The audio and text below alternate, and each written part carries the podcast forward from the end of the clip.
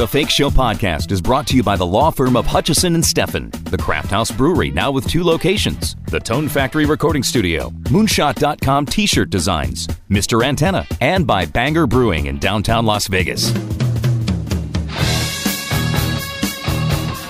Now, your host, Jim Tofte. My next guest, Fred Meyers, started his career as a 22 year old promotions man with Warner Brothers Records, immediately helping to establish Van Halen at radio stations and on the record charts. Fred was there during the band's debut album and at their first round of radio station interviews, and he had a chance to see the genius of the late Eddie Van Halen's guitar playing up close and personal. I've got Fred Meyers on the line right now from his home in Austin, Texas. Hey, Jim, how are you? I'm great, Fred. Welcome and, and thanks for joining me. And, and uh, like everyone else, I'm sure that uh, Eddie Van Halen's uh, demise hit you hard. You know, Jim, actually, all starts to kind of come up uh, as a, kind of an emotional because, you know, these type of things, uh, you know, we lost Glenn Frey, we lost David Bowie, we lost Tom Petty. I mean, this is not going to be uncommon anymore, um, unfortunately.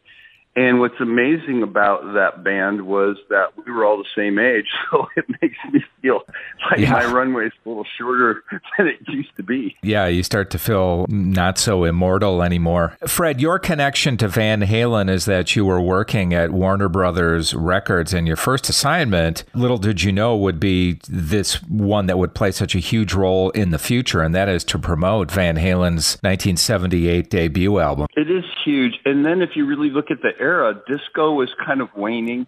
There was this new thing called punk, which at Warner's we did have the Ramones, the Sex Pistols, and you know even though Talking Heads weren't punk or U2, we had all those bands.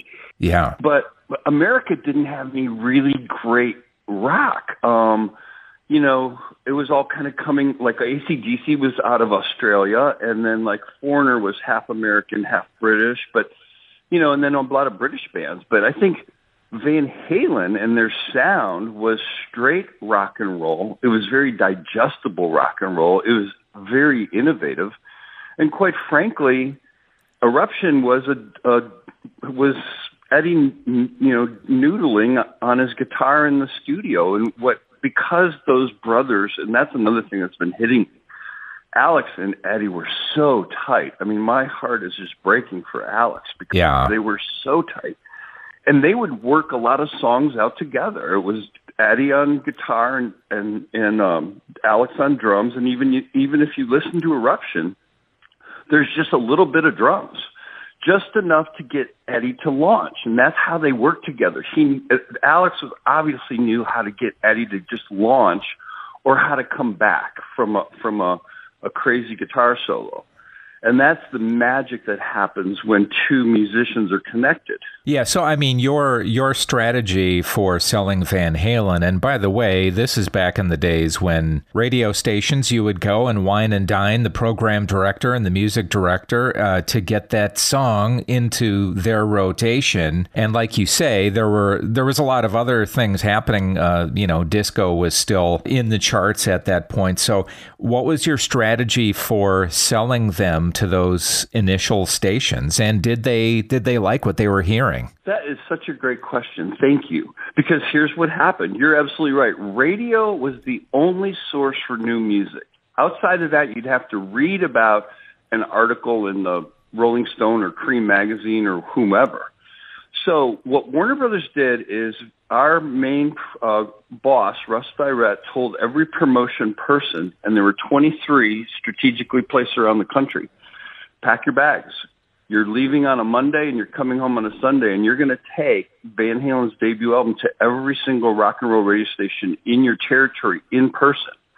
And then we made up uh, what's now a very big collector's item. It was a red EP, which had five tracks Jamie's Crying, Running with the Devil, Eruption, You Really Got Me and it actually right. was rush release, so it had, so it had the Looney Tunes logo on one side, and it had the original Van Halen logo before they adapted the V. Right. And we took it out to radio, and we gave it to you. You know, you're in the control room, and we gave it to you, and you'd set your needle on it, and when you came out of a commercial break, you'd play Eruption, which would go to You Really Got Me, and everyone was like blown away. I mean, it was, it, it was, and I still get blown away when I hear eruption. I mean, how can you not? Yeah, I mean, even before Eddie's passing, people still comment about eruption all the time. I know one thing that I was in college at the time that this album was released, and I remember how often it was played at parties on campus, and it was almost like it played a part in disco's demise, don't you think? I do. And here's another thing that I think was wonderful. The band really knew that the rock and roll radio stations that embraced them in the beginning were were somebody that they became loyal to. So they were the, one of the only bands that I remember still taking the radio to do live interviews on their third album. You know, because at that point when your career's established, you kind of move on but they didn't because A, they enjoyed it, and B, they really got radio, especially David Lee Roth. I wish our interview was longer.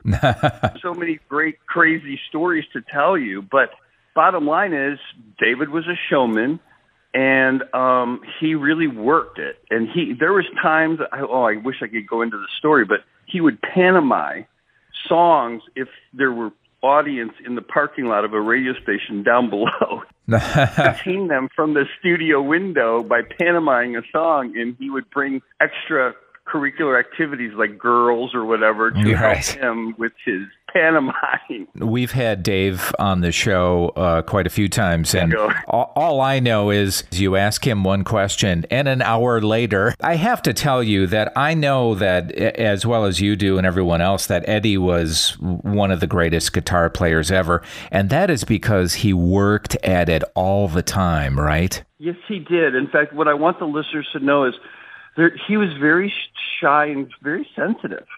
Um, yeah. That doesn't mean he couldn't hold a conversation and, and talk to people, but we would have epic parties after the shows. I mean, they were epic with midgets and fire eaters and topless dancers and right. and a, a whole array of food and booze and and the amplifying system in the backstage party was would rival the stage.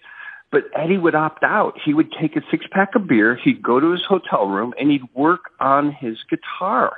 He was so narrowly focused and connected to that instrument.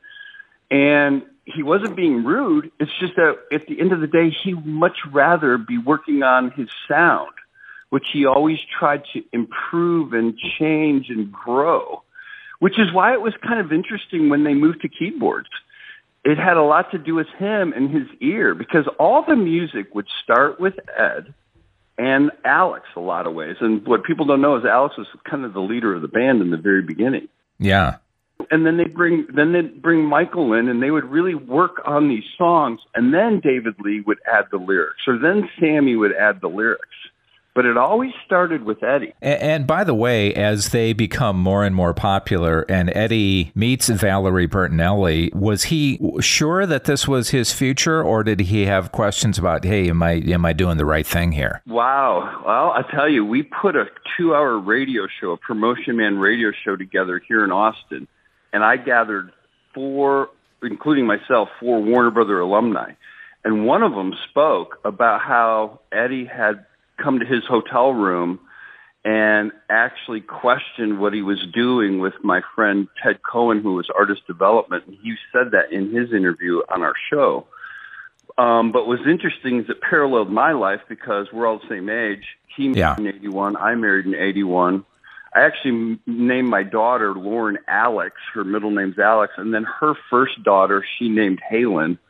So that's how it affected our family because we were very close. Yeah. This is, gets me really emotional because um, it's still hitting. It's still reverberating with the rock and roll community. And, and I'm so happy to share these stories with people that love this band because I think that's what makes our podcast so endearing is – they're just really wonderful stories, these bands. Well, Fred's Promotion Man podcast, I guess you drop a new episode every Sunday night. I wish we did have more time, that's for sure. Uh, there's so much more we could talk about, but I send everyone your way. It was great to talk to you. It was nice to, to talk about these stories. for having me. And, um, hey, everybody, I mean, bottom line is listen to Van Halen and smile because they gave us gifts throughout our lives. I mean, so many of their songs will emulate with what we went through as human beings, and that is what it was all about. Well said, Fred. Nice talking to you, and good luck. Thank you. Bye bye. And I'm not sure Fred actually ever uh, really addressed the Valerie Bertinelli question, but he sure did live a lifetime of fun stories with that band and other bands like U2, Fleetwood Mac, Bob Marley, and more. That finishes up this episode of the Fake Show podcast. I'm Jim Tofte. See you back here next time. Take the Fake Show on the road by listening on SoundCloud, Stitcher, iTunes, and thefakeshow.com.